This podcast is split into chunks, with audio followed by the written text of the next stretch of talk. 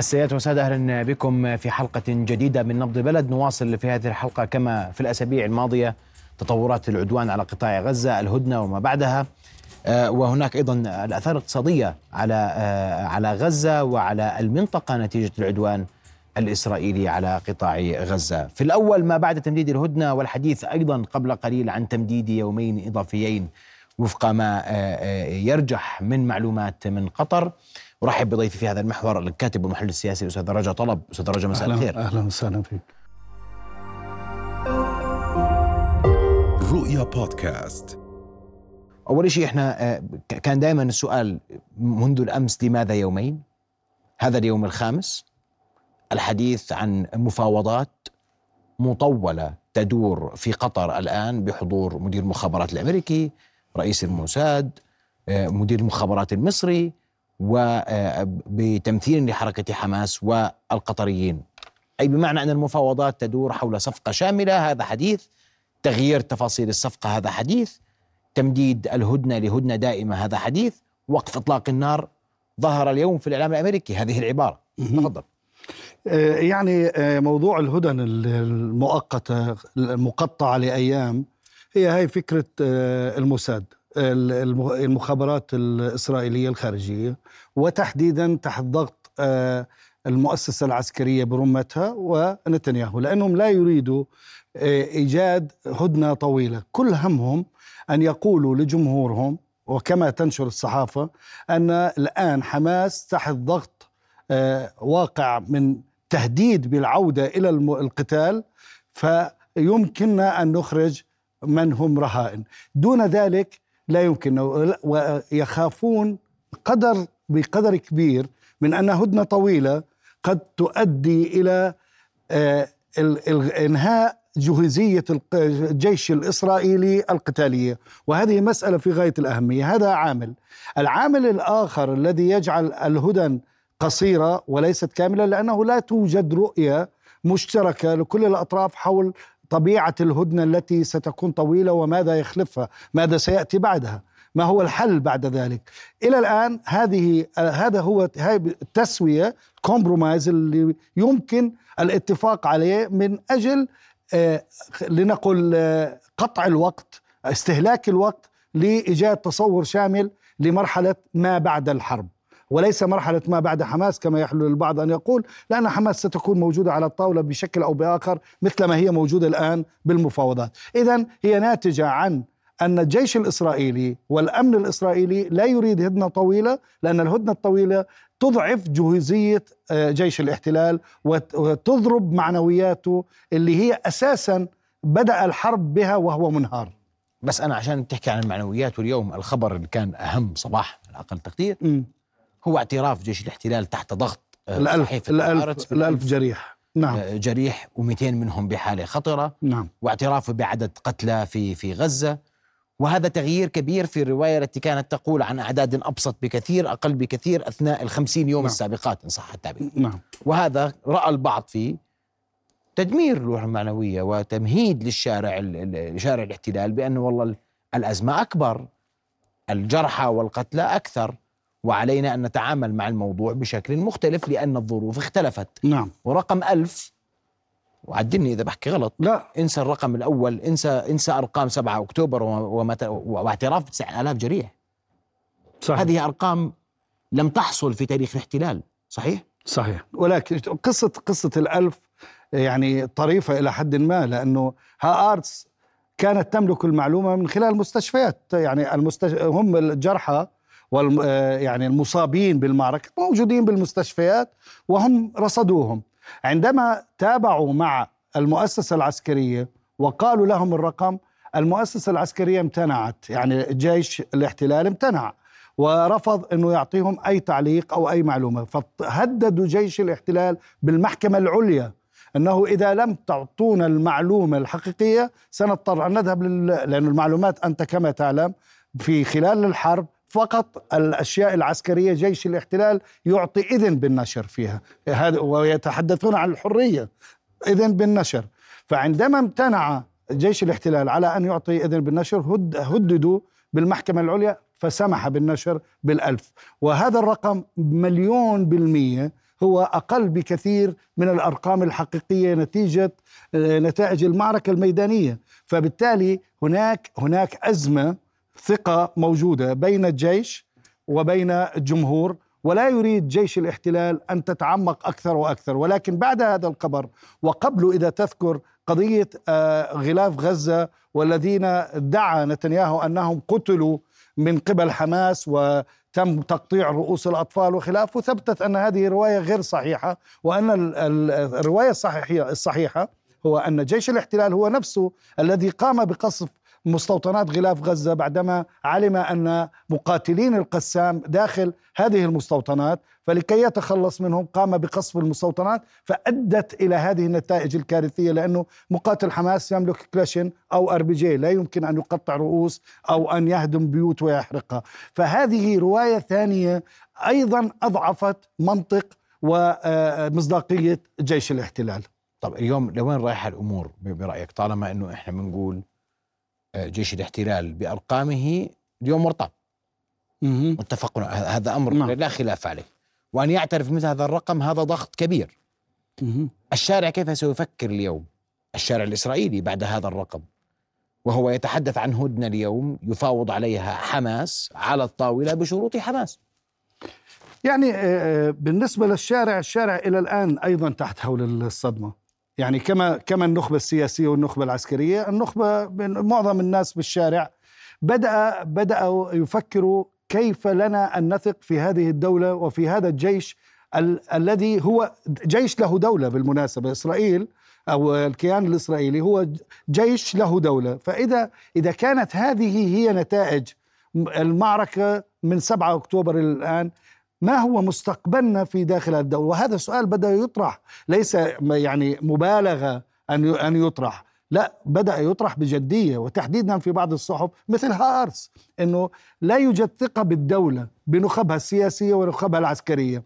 آه، يعني هم يقولون آه، ماذا ماذا يضمن لنا إن عدنا؟ مثلا اليوم آه، خرج هرزي هاليفي رئيس أركان الجيش ليقنع أهل شمال فلسطين التاريخية اللي هم بجنوب لبنان يعني قريبين على الحدود مع جنوب لبنان أن يعودوا للمستوطنات والآن المستوطنون الموجودون في غلاف غزة أنت تعلم أنهم خرجوا من الغلاف وذهبوا إلى فنادق وإلى الآن يرفضون العودة إلى مستوطناتهم في غلاف غزة ليش؟ لأنه ليس لديهم ثقة بأن جيش الدفاع كما يسمي نفسه قدرة على حمايتهم بالمستقبل. فهم في ورطة حقيقية. الجيش لم تعد له أي مصداقية. هذا هو كان العمود الفقري لتأسيس دولة الاحتلال وهو أكثر جهة داخل دولة الاحتلال تعتبر لها مصداقية. الآن هذه المصداقية أصبحت في الحضيض فهي أزمة كبيرة وعميقة أيضا. طب إلى أين تتجه الأزمة؟ هو بالآخر اليوم أنت أنت اليوم الأزمة الأزمة أزمات الازمه الأزمة اولا آه، علينا أن نتصور الوضع التالي. تنتهي هذه الأزمة نتنياهو يخرج من الحكم مباشرة إن لم يخرج الآن لأنه داخل الليكود هناك حقيقة قوى داخل الليكود تبحث عن الاستغناء عن وجود نتنياهو والذهاب إلى انتخابات محلية داخل الليكود بأسرع وقت ممكن للاستعاضه عنه لأنهم يتهمونه هو بالفشل وأنه حمل الدولة الفشل وحمل الحزب والأجهزة الأمنية، هو الآن في صراع مع الأجهزة الأمنية لأنه اتهمها ثالث يوم من بعد انتهاء آه، معركة 6 أكتوبر أن الأجهزة الأمنية هي التي تتحمل مسؤوليه لأنها لم تتوقع هذه الهجمة وإلى الآن يعيد تكرار هذا الموضوع وهذا المنطق بصورة أو بأخرى. إذا نتنياهو خارج خارج المستقبل. هذا واحد. اثنين هناك لجنة تحقيق بكل تأكيد ستأتي. أيضا جالانت وهرزي هاليفي قائد الأركان هؤلاء سيتم التحقيق معهم. أخي محمد أنا أتذكر هذا السيناريو أشبه بكثير بالسيناريو اللي حصل في ال 73 في ال 73 كانت جولدا مير رئيس وزراء. وكان موشي ديان وزير دفاع. وكان هناك ضابط عين صار له أيام آه، اسمه عزيرة إيلي عزيرة. هذا كان مسؤول شعبة الاستخبارات العسكرية أمان. لما وقعت واقعة الثلاث وسبعين وهزم الجيش الإسرائيلي هو الذي حمل حملوه المسؤولية. جولدا مائير وموشي ديان استقالوا بعد سنة ولكن لم يحملوا مسؤولية الهزيمة في 73 هذا السيناريو يبدو أنه يتجه لأن يطبق داخل إسرائيل. فندع ندع هذا آه، يعني هذه أنت بتقولي نتنياهو خارج المستقبل. خلينا نتفق أن كل المنطقة قلقة مما هو ما بعد نتنياهو لأنه أنت لا لا تعلم إلى أين سيتجه الشارع. الشارع الإسرائيلي؟ لا, لا الشارع الإسرائيلي طرف لا طبعا بكل الأحوال من من من 2009 إلى اللحظة الراهنة كل فترة تجري فيها استطلاعات يكون الشارع الإسرائيلي أكثر تطرفا. يعني بمعنى آخر خلال فترة حكم نتنياهو. فنتنياهو هو الذي ساهم بأخذ الشارع الإسرائيلي نحو التشدد واليمين. فبكل تأكيد سيكون الشارع الإسرائيلي متشددا. ولكن هناك بعض الشخصيات التي يمكن أن تأخذ الشارع الإسرائيلي لثقة الشارع بقدراتها إلى نوع من المواقف غير المتصلبة مثل بني جانس الذي إلى الآن هو بالاستطلاعات أعلى شخصية ممكن أن يكون رئيس حكومة قادم. الرجل هو يميني ولكن يميني عسكري محترف يثق به الجمهور الإسرائيلي الآن باستطلاعات الرأي. هذا على المستوى الإسرائيلي إن نتحدث لكن على مستوى غزة هذا موضوع آخر. إذا أنت أردت أن نتحدث عن مستقبل غزة. قبل مستقبل غزة. إحنا لا نعلم كيف تنتهي الأمور هناك لكن أنت إذا جانت نحن لسنا في أفضل حال. بأي معنى يعني؟ بمعنى أفضل من نتنياهو. ولا لا لا أفضل بكل, تأكيد بكل, تأكيد بكل تأكيد أفضل أي شخصية أفضل من نتنياهو. نتنياهو ينظر للأردن تماما على أنه عدو. اطلاقا لا ينظر للأردن على أنها دولة صديقة أو دولة تقيم معه عملية سلام. وهذا هذه عقدة تاريخية لدى نتنياهو.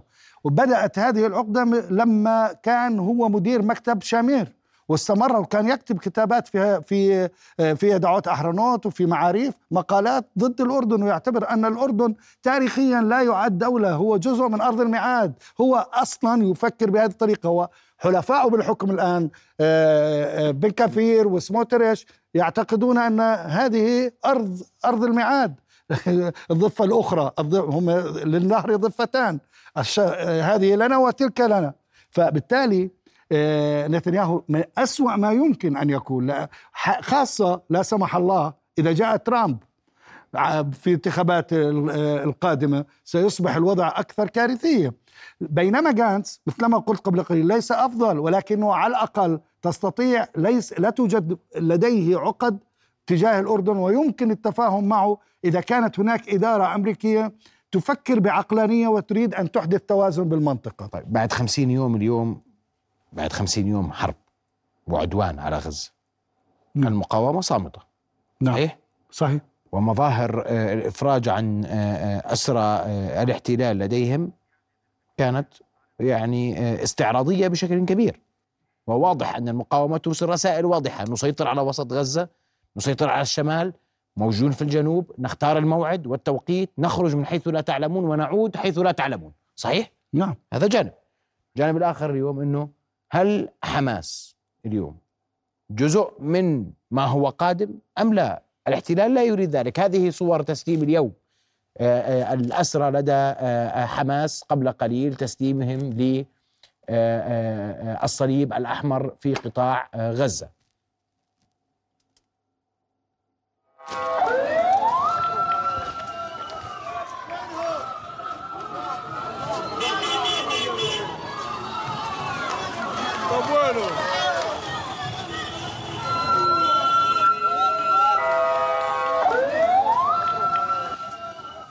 إذا كانت هذه مشاهد آه، لوصول كتائب القسام لتسليم الأسرى لديها. آه، اليوم تم تسليم أحد عشر أسيرا لدى حماس إلى الصليب الأحمر في آه، غزة. وأيضا بذات المشاهد بين الناس بحافلاتهم بزيهم العسكري الكامل. رسالة ثقة. م. رسالة ثقة وإزعاج لمعنويات الطرف الآخر. يعني هذه تهز يعني عندما يرى جندي آه، من الاحتلال موجود في محيط آه، غلاف غزة. هذه المناظر يعني تلقائيا سيقول أنا أمام آه، أناس لديهم القدرة على القتال ولديهم الاستمرارية بالقتال ولا أستطيع مواجهتهم. وهذا ما ثبت. يعني عندما آه، تتحرك سرية كاملة وتهرب من المعركة وهذه فضيحة أخرى بمسة الجيش. وطبعا أحيل قائدها ونائبه إلى التحقيق. فبالتالي هناك هناك عدم ثقة مثلما أشرنا في البداية أن الجمهور جمهور دولة الاحتلال لا لم يعد يثق بجيش بجيشه وهذا الجيش هو مفروض عنصر الأمان الأكبر والأساسي لدى دولة الاحتلال. فهم في ازمه ثقه بين المؤسسات وأيضا ازمه ثقه بينهم كجمهور لأنه أساسا الجمهور الجمهور الإسرائيلي كما تعلم هو ليس متجانسا ولديه قضايا خلافية كانت قبل الحرب على غزة قضية التعديلات القضائية والقانونية وانقسام الشارع بين بين متطرفين يمينيين وبين علمانيين لا يريدون إحداث أي تغييرات ويريدون المحكمة العليا صاحبة القرار في في هي التي تملك الصلاحيات المطلقة.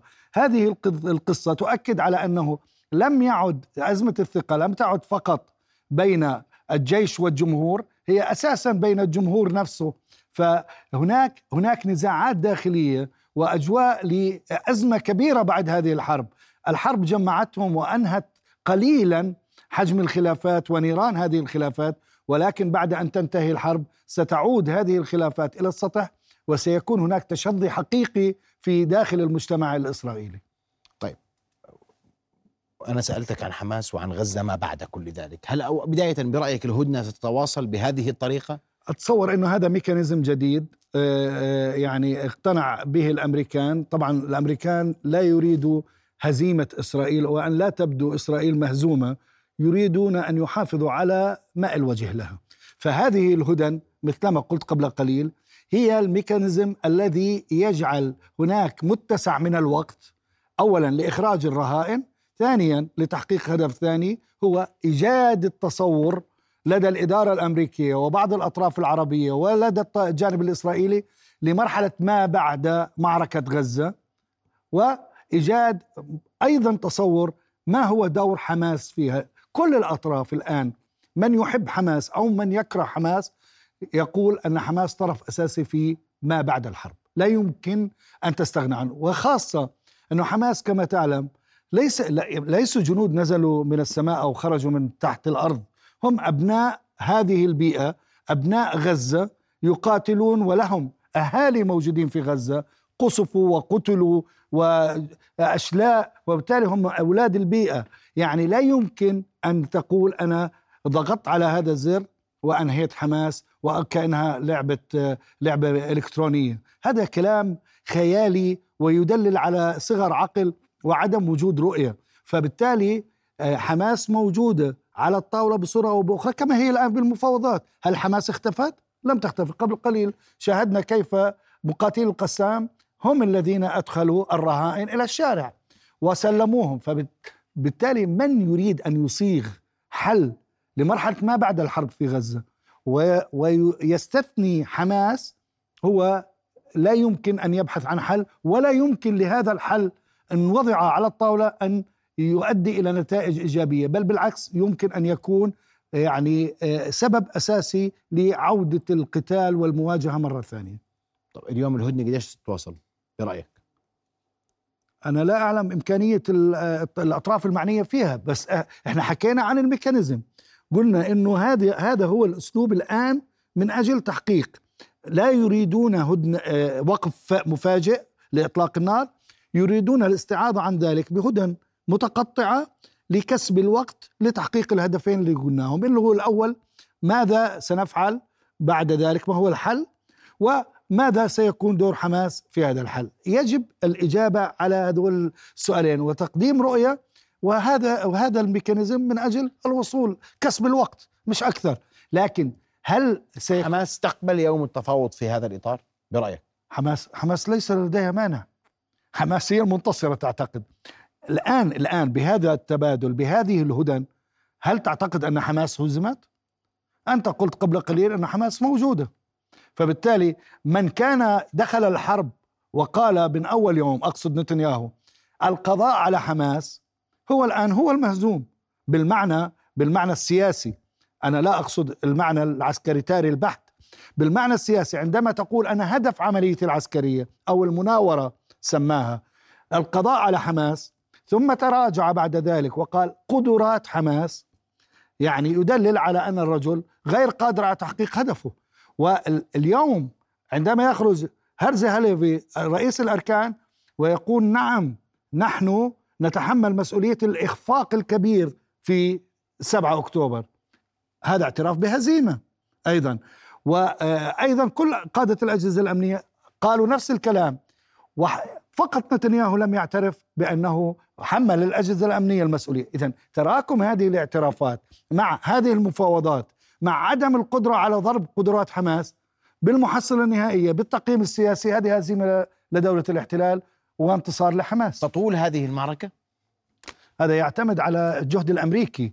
يعني عندما ينخرط آه، ويليام بيرنز مدير المخابرات المركزية بالمفاوضات وأيضا يكون قطر ومصر والموساد طبعا فيعني أن هناك آه، جهد يبذل بالكواليس من أجل إيجاد حل سريع وإنهاء الحرب بطريقة أو بأخرى خلال الفترة القادمة على وجه السرعة. هذا ما يبدو من المشهد لكن بالكواليس لا نعلم أخي محمد ما أنت عارف. يعني هذا شغل يطول والإسرائيلي تحديدا نتنياهو هو الدور المعطل هو يمارس دور التعطيل لكي لا يذهب إلى السجن ولا ولكي لا يذهب إلى لجنة تحقيق جديدة ست يعني ستكون موجودة بعد انتهاء هذه الحرب.